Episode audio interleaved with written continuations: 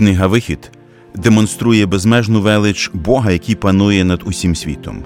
Він перетворює темряву на світло, розводить води моря, посилає хліб з неба і навіть попри невір'я з боку народу продовжує вести Ізраїль до обіцяної землі, тому що залишається вірним самому собі.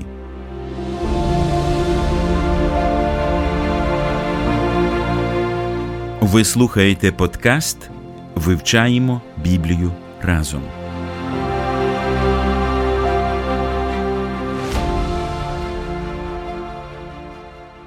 Мир дому вашому, друзі. Сьогодні ми відкриваємо 13-й розділ книги Вихід. 13-й розділ книги Вихід особливий тим, що ізраїльський народ після довгих 430 років рабства нарешті знаходиться на волі поза межами Єгипту.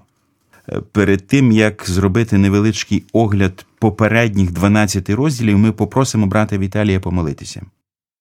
Приходимо до тебе, наш е, Спасе, вдячні тобі, що ти прийшов у цей світ і став е, звичайною людиною. Ти прийняв людське тіло і здійснив найцінніше викуплення. І ти, Господи, є нашим пасхальним агнцем, який подарував нам свободу, єдність з тобою. Ти подарував нам єдність як твого народу, церкви, і ведеш нас, Господи. І ми вдячні тобі за всю твою справу спасіння і уповаємо на тебе, і кличемо тебе на ім'я, і надіємося тільки на тебе, нашого великого Господа і Спаса Ісуса Христа. Амінь.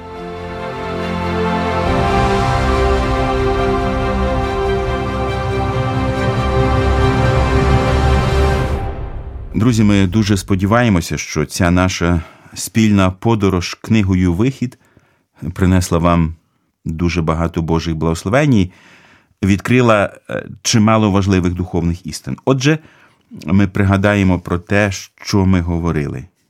Попередніх 12 розділів описують історію Божого народу в Єгипті.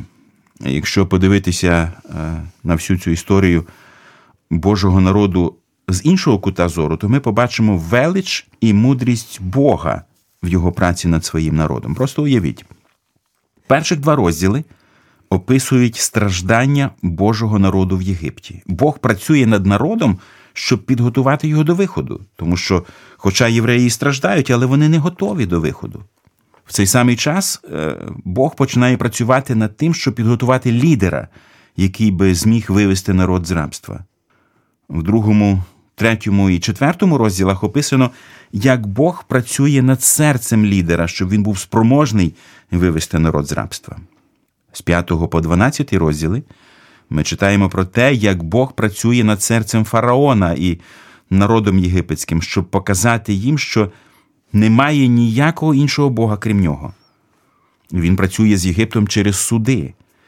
Але серце фараона при цьому ожорсточується, і тільки через смерть первенців він змушений відпустити євреїв. Отже, 12 розділів невтомної праці Бога над людськими серцями, як своїх дітей, так і своїх ворогів. Друзі мої, чи знаєте ви, що Господь досі продовжує невтомно працювати над людськими серцями? Він працює також і над вашими. Він бажає їх змінити. Він хоче, щоб ви почали своєю суттю відображати його тут, на землі. Дозвольте йому продовжити роботу над вашим серцем. Не ожорсточуйте його, як колись фараон, і нехай Бог благословить вас під час слухання цієї програми, щоб ці зміни продовжувалися для Його слави. Отже, тепер перед нами 13 розділ. Про що йде мова в цьому розділі? 13 розділ має дві таких частини головних: це повеління про перворідних. І також е, з 17 по 22 вірш вже Господь починає вести свій народ, виводити з Єгипту. І тому це дві такі головні теми. Зараз ми прочитаємо першу частину 13 розділу з 1 по 17 вірші. Але я не можу не звернути увагу на те, якими словами починається цей розділ. І Господь промовляв до Мойсея, говорячи. Е, цікавий вираз, промовляв, говорячи, не просто промовив, не, не сказав один раз, а продовжував говорити. Е, це вказує надію, яка продовжується. Господь завжди говорив зі своїм народом. Він продовжує промовляти і сьогодні. І потрібно знати, що в Бога і слово, і діло це завжди одне і те ж саме. Бог сказав, і в результаті щось відбулося. І сьогодні, друзі, через своє слово Господь продовжує промовляти також і до вас. Він бажає, щоб і в ваших серцях відбулися зміни в результаті дії Його слова. Прислухайтесь до того, що Він хоче вам сказати. Другий вірш. І далі. Посвяти мені кожного перворідного, що розкриває всяку утробу серед Ізраїлевих синів, серед людини і серед худоби. Для мене воно. І сказав Мойсей до народу: Пам'ятайте той день, коли ви вийшли з Єгипту із дому рабства, бо силою руки Господь вивів вас із звідти, і не будете їсти квашеного. Ви виходите сьогодні у місяці Авіві, і станеться, коли Господь уведе тебе до краю хананеянина, і хіттеянина, й амореянина, і хівеянина, й євусеянина, що про нього присягнув був батькам твоїм, щоб дати тобі край, який тече молоком та медом, то ти будеш служити ту службу того місяця. Сім день будеш їсти опріснуки, а дня сьомого свято для Господа. Опріснуки будуть їстися сім тих день, і не побачиться в тебе квашене, і не побачиться в тебе квашене в усім краї твоїм. І оповіси синові своєму того дня говорячи це для того, що вчинив мені Господь, коли я виходив із Єгипту, і буде тобі це за знака на руці твоїй, і за пам'ятку між очима твоїми, щоб Господній закон був в устах твоїх, бо сильною рукою Господь вивів тебе із Єгипту. І будеш додержуватися цієї постанови в означенім часу її з року в рік. І станеться, коли введе тебе Господь до землі хананеянина, як присяг був тобі та батькам твоїм, і дасть її тобі, то відділиш усе, що розкриває утробу для Господа, і все перворідне худоби, що буде в тебе, самці для Господа. А кожного віслюка, що розкриває утробу, викупиш овечкою, а коли не викупиш, то зламай йому шию, і кожного перворідного людського серед синів твоїх викупиш. І станеться, коли взавтра запитає тебе син твій, говорячи, що то, то відповіси йому. Силою своєї руки вивів нас Господь із Єгипту із дому рабства. І сталося, коли фараон учинив запеклим своє серце, щоб не відпустити вас, то Господь повбивав усіх перворідних в єгипетськім краї, від перворідного людського аж до перворідного худоби. Тому то я приношу в жертву Господеві все чоловічої статі, що розкриває утробу, а кожного перворідного синів своїх викупляю. І станеться це за знака на руці твоїй, і за пов'язку поміж очима твоїми, бо силою своєї руки вивів вас Господь із Єгипту. Фактично, другий розділ починається з наказу посвятити Богові первенців. Як ми можемо пояснити цей термін посвята? Посвята це означає визнання того, що це належить Богові по-простому. Ось вже як реагувати в релігійному житті, далі йде пояснення, але базова ідея це визнання права власності. Бог, звичайно, має право володіння всім, але те, що відділяли перворідного, показували його якраз оцю право власності. Нашу залежність від нього він дає це життя, а тому воно йому належить. Ось і тому Господь повертає до цієї теми. Якщо перейти вже далі, от чому Господь забрав перворідних Єгипту, ми минулого разу це говорили. Можна нагадати, щоб також продемонструвати, що Господь є цар і власник не тільки свого народу, а всієї землі. І єгиптяни належать не якимось божествам, а Богові. І коли Бог забрав перворідних, він тим самим показав, що він є справжнім власником і єгиптян. А фактично, навіть в цьому уривку, як ми дивимось, ідея святкувати Пасху і все інше, вона пов'язана з первородством. В контексті первородства. Все. Звісно, тому що перворідні Ізраїлю вижили.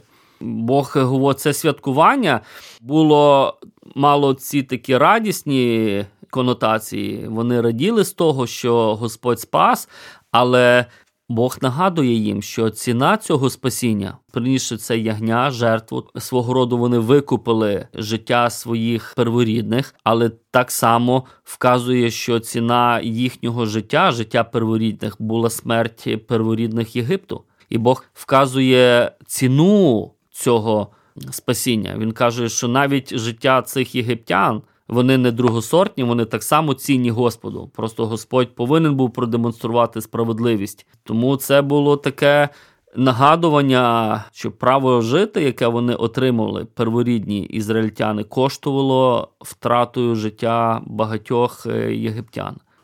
Цікавий момент, що ми, як християни, теж маємо життя вічне через того, що перворідний через якого Бог створив Всесвіт, він помер для того, щоб наші перворідні мали вічне життя.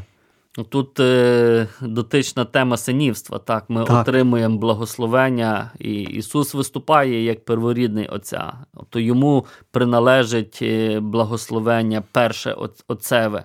А ми через віру спадковуємо це, поділяємо. Так, це надзвичайно. Тому він деколи і називає нас навіть братами бо первородство воно пов'язано з, з дуже сильно з синівством.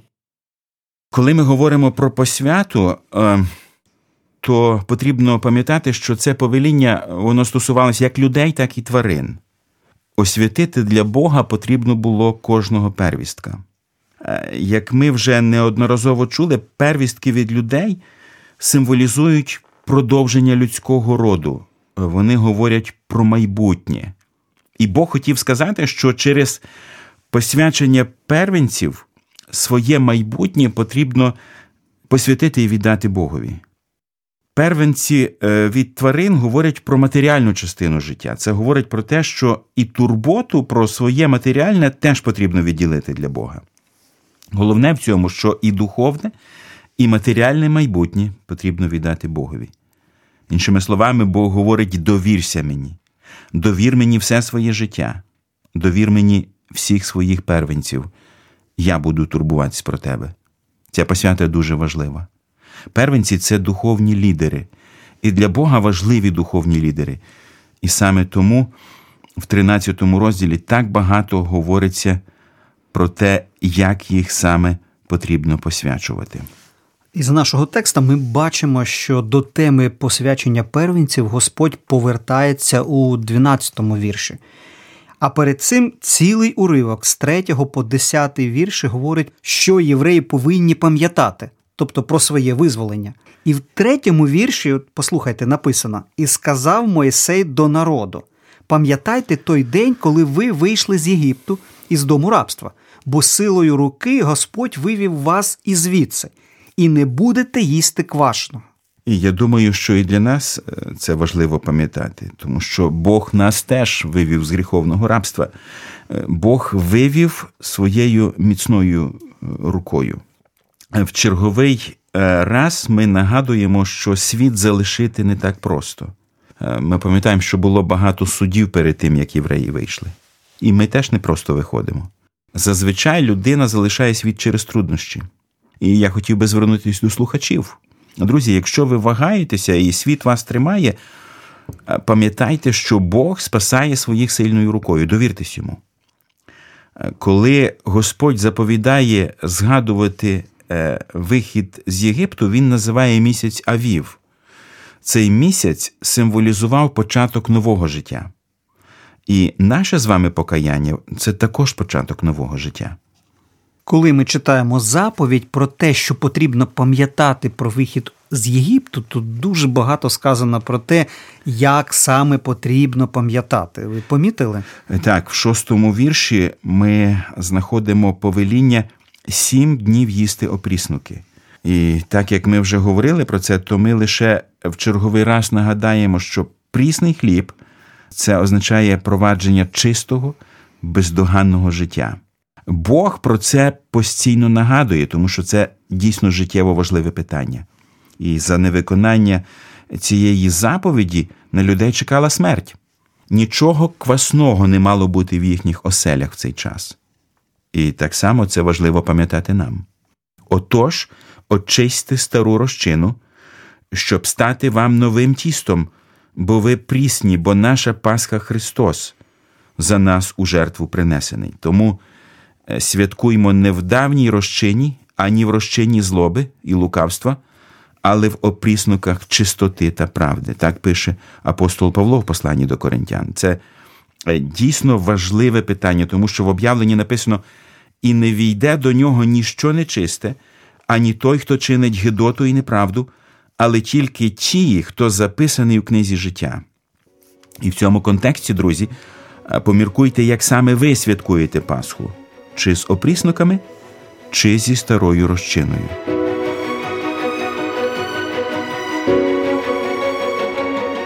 Біблія найзахопливіша історія світу.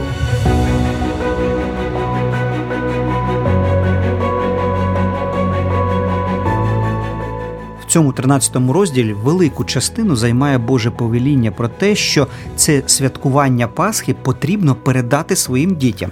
Олександре, ми читаємо і оповіси синові своєму того дня, говорячи. Це для того, що вчинив мені Господь, коли я виходив з Єгипту.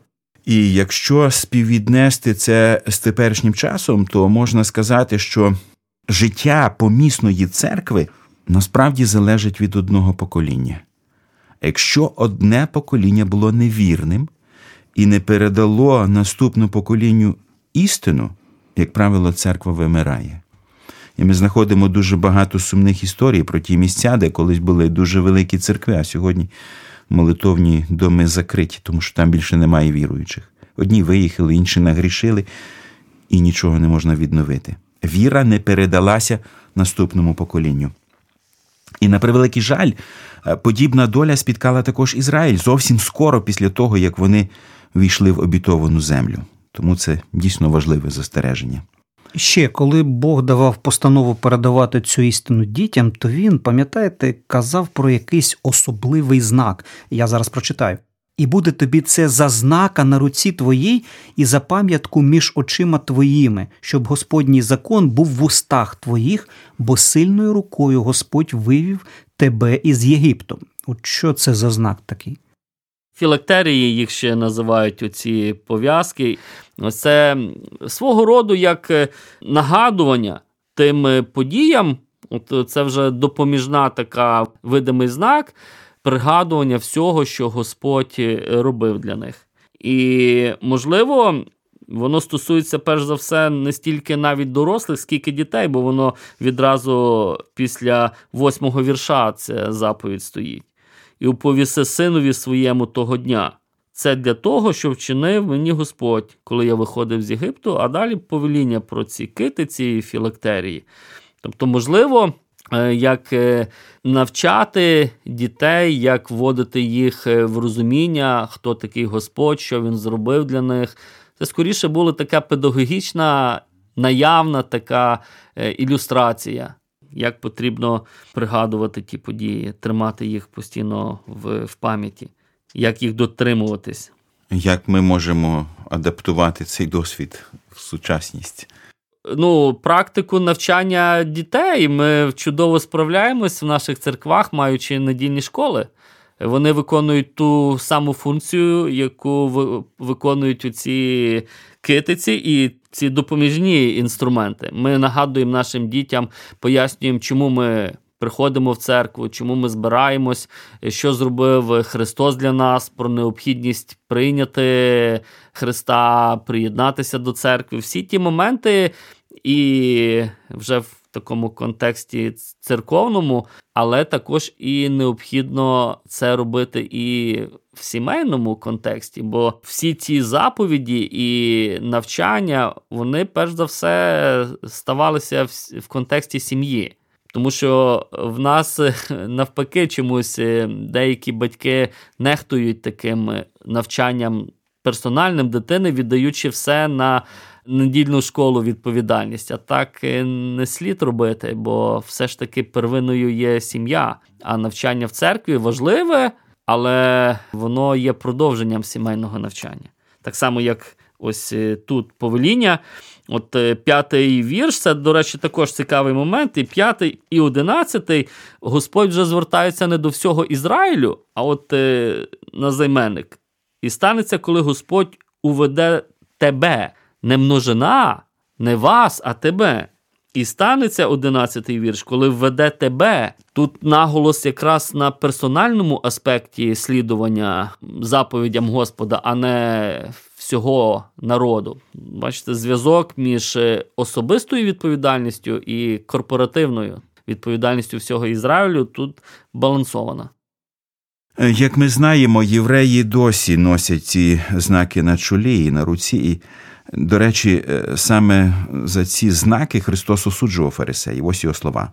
Усі свої діла вони роблять, щоб їх бачили люди, розширюють свої філактерії та побільшують китиці, люблять перші місця на бенкетах і перші місця в синагогах. Божий задум полягав не в тому, щоб просто почепити на себе знаки, його слово мало бути захованим насамперед в серці. Тому що коли слова немає в серці, то зовнішні знаки при цьому не допоможуть. Але зміст в цих філактеріях дійсно глибокий знак на руці твоїй і пам'ятка між очима твоїми. Голова це те, е, звідки ти думаєш, рука це те, що ти робиш. І скрізь в цьому має бути присутнім слово. І Слово Боже буде охороняти і наші стежки, і те, куди ми дивимося, і що ми робимо, і, що ми думаємо. Слово Боже нас береже, і про це потрібно пам'ятати.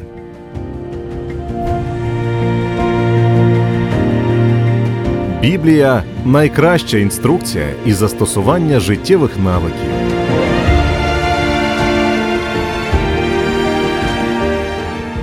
Цікаво звернути увагу на 13-й вірш. А кожного віслюка, що розкриває утробу, викупиш овечкою. А коли не викупиш, то зламай йому шию, і кожного перворідного людського серед синів твоїх викупиш. Тут е, запроваджується такий натяк вже на існування власне левицького священства. Воно поки що чітко не промовлено, але коли потрібно було викуповувати, це перед ким викуповувати? Мав бути якийсь механізм. І ми вже там далі, в законі, де Бог сказав, що перворідним, який належить йому, Ізраїль повинен посвятити одне коліно. І ми знаємо, що вони, от левити, служили Господеві, і от видимо, це було посвята, оця, яку Бог вимагає. Але поряд з тим, кожен в Ізраїлі повинен був викупити так перворідного, і встановлювалась певна е, процедура. От, Чи платня, чи перенесено жертву за за худобу. Ну, Ідея, яка за цим криється, це коли хтось е, от, виконує цю заповідь, він визнає, що перворідне належить Господу. І через визнання того, що перворідне належить Господу, визнавалося його право власності як їхнього царя. Текст з 14 по 16 вірші ще раз наголошує на тому, що всю цю історію про визволення євреї мали передати дітям. Ця думка про передачу істини наступним поколінням фактично і є головною в цьому розділі. І станеться, коли взавтра запитає тебе син твій, говорячи, що то, то відповіси йому. Силою своєї руки вивів нас Господь із Єгипту, із дому рабства.